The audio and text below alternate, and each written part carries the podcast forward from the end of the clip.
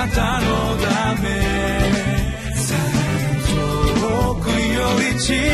く。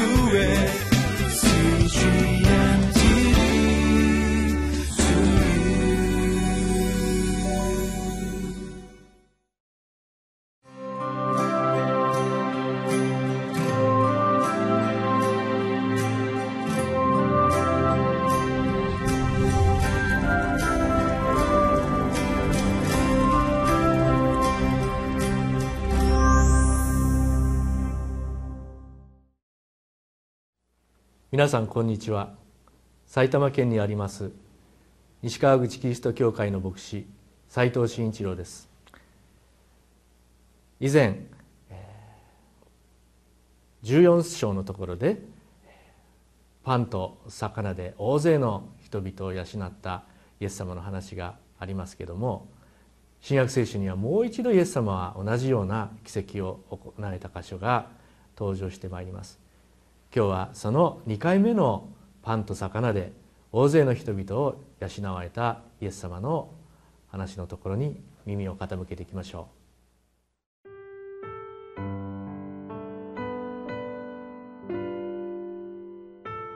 マタイの福音書15章。29節から39節。それからイエスはそこを去ってガリラヤ湖の岸を行き、山に登ってそこに座っておられた。すると大勢の人の群れが、足の苗えた者、手足の不自由な者、盲人、口の聞けない者、その他多くの人を身元に連れてきた。そして彼らをイエスの足元に置いたので、イエスは彼らを癒された。それで群衆は、口の聞けない者が物を言い、手足の不自由な者が治り、足の苗えた者が歩き、盲人たちが見えるようになるのを見て驚いた。そして彼らはイスラエルの神をあがめた。イエスは弟子たちを呼び寄せて言われた。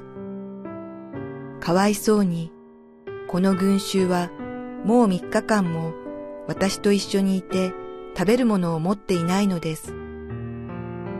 彼らを空腹のままで帰らせたくありません。途中で動けなくなるといけないから。そこで弟子たちは言った。この偏僻なところでこんなに大勢の人に十分食べさせるほどたくさんのパンがどこから手に入るでしょう？すると、イエスは彼らに言われた。どれぐらいパンがありますか？彼らは言った。七つです。それに小さい魚が少しあります。するとイエスは群衆に地面に座るように命じられた。それから七つのパンと魚とを取り、感謝を捧げてからそれを裂き、弟子たちに与えられた。そして弟子たちは群衆に配った。人々は皆食べて満腹した。そしてパン切れの余りを取り集めると、七つのかごにいっぱいあった。食べたものは女と子供を除いて男四千人であった。それからイエスは群衆を解散させて船に乗り、マガダン地方に行かれた。前回私たちはイエス様がガリラヤ湖の右左上ですね地中海の方にあるそのような町まで出かけていったそのようなところの話を見ましたけれども今度イエス様はそこから戻ってこられてそしてさらにそのガリラヤ湖の反対側ですねそれをに回ってそこから山手の方に行かれたそのような場面が今日の箇所であります。この時代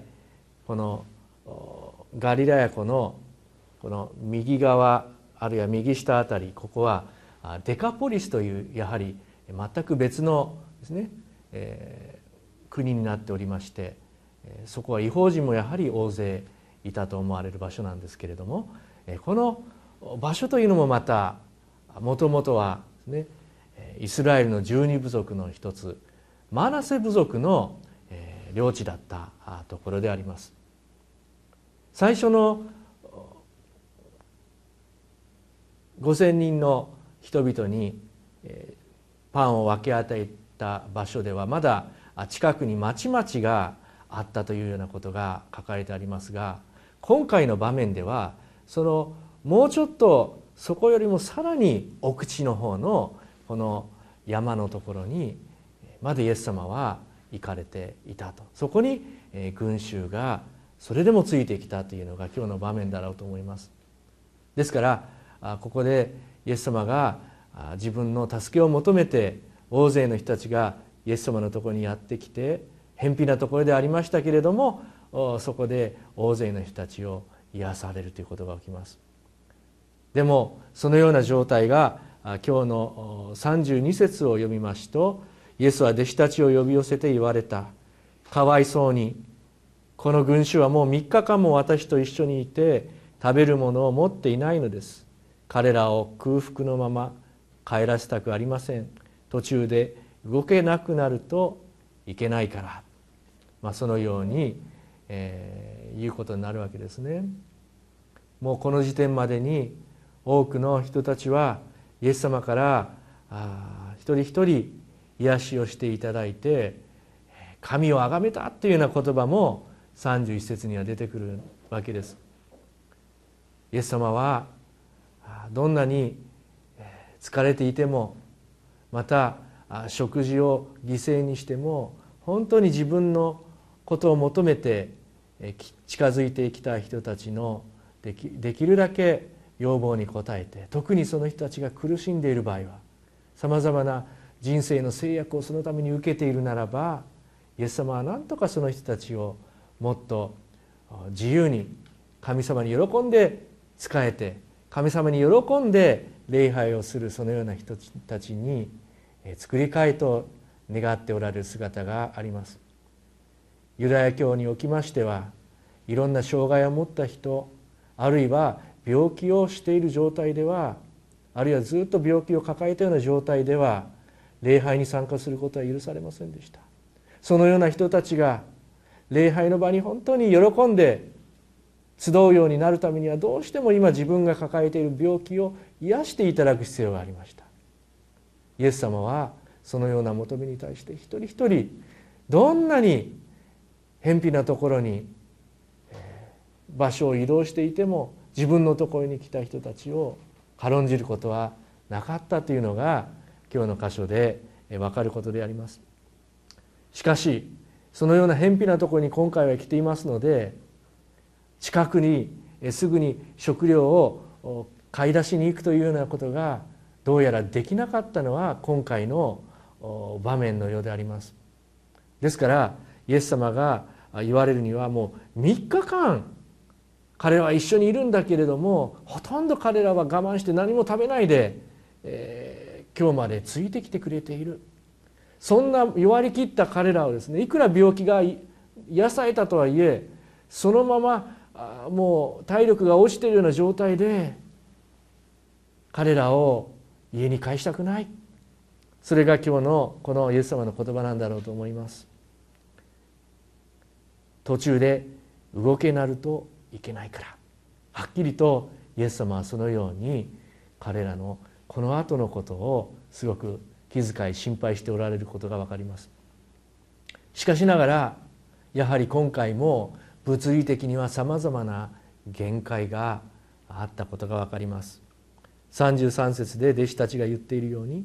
この偏僻なところでこんなに大勢の人に十分食べさせるほどたくさんのパンはどこから手に入るでしょう。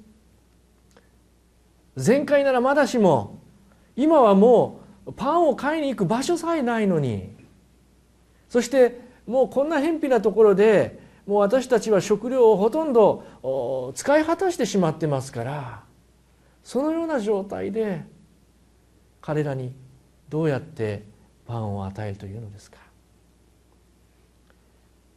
するとイエスは彼らに言われたどれくらいパンがありますか。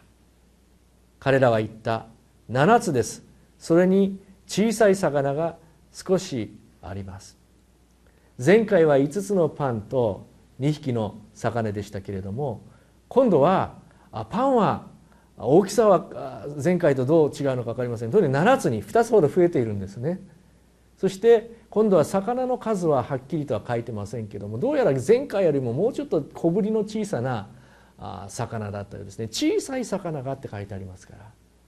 ら。その7つのパンと小さい小魚これらを今度はイエス様を用いて大勢いた群衆に必要な体力をつけるための食料を準備していくことになります。実はこの出来事の中で特別に私は注目したいことがあります。それはイエス様が絶えずこの祈りを大切にされたということ。そして感謝の祈りをその中で大切にしたということであります。36節を読みますとそれから7つのパンと魚とを取り感謝を捧げてからそれを裂き弟子たちに与えられた。そして弟子たちは群衆に配ったというふうにあります。イエス様が大事なことを行われる際には必ず祈ってからそのことをされているということ。そしてもう神様のこれから起こされる見業というものを本当に信じきってですね先取りして神様への感謝を捧げてからこの見業を行っているということです。これは食前の祈りと少し次元が違って自分たちの目の前にはあもうみんなが食べるだけのそういう食料がないんです。でも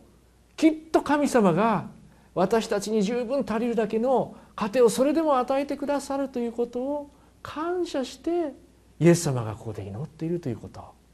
ここに注目したいんです。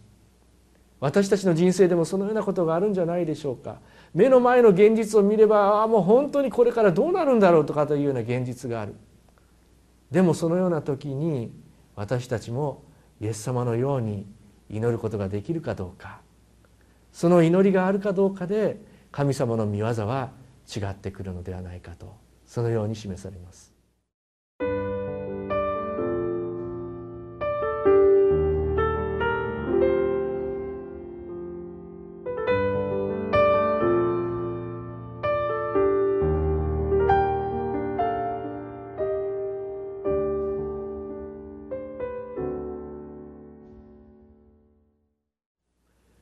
イエス様の感謝を込めた信仰のこもった祈りによって神様の御業が起きます。そして今回も4,000人ほどの男性そして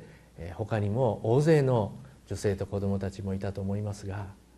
また前回同様ですね。みんなが食べて満腹してしかもまた今回も食べ物が残るほどの祝福があったということが語られていますこの出来事が起きた背景にはもうどのような時も神様が最善に導いてくださるそのことを信じ抜いて常に感謝しながら恵みの先取りをして常に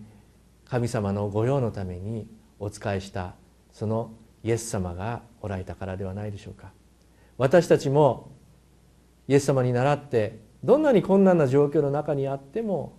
感謝の祈りから始めていく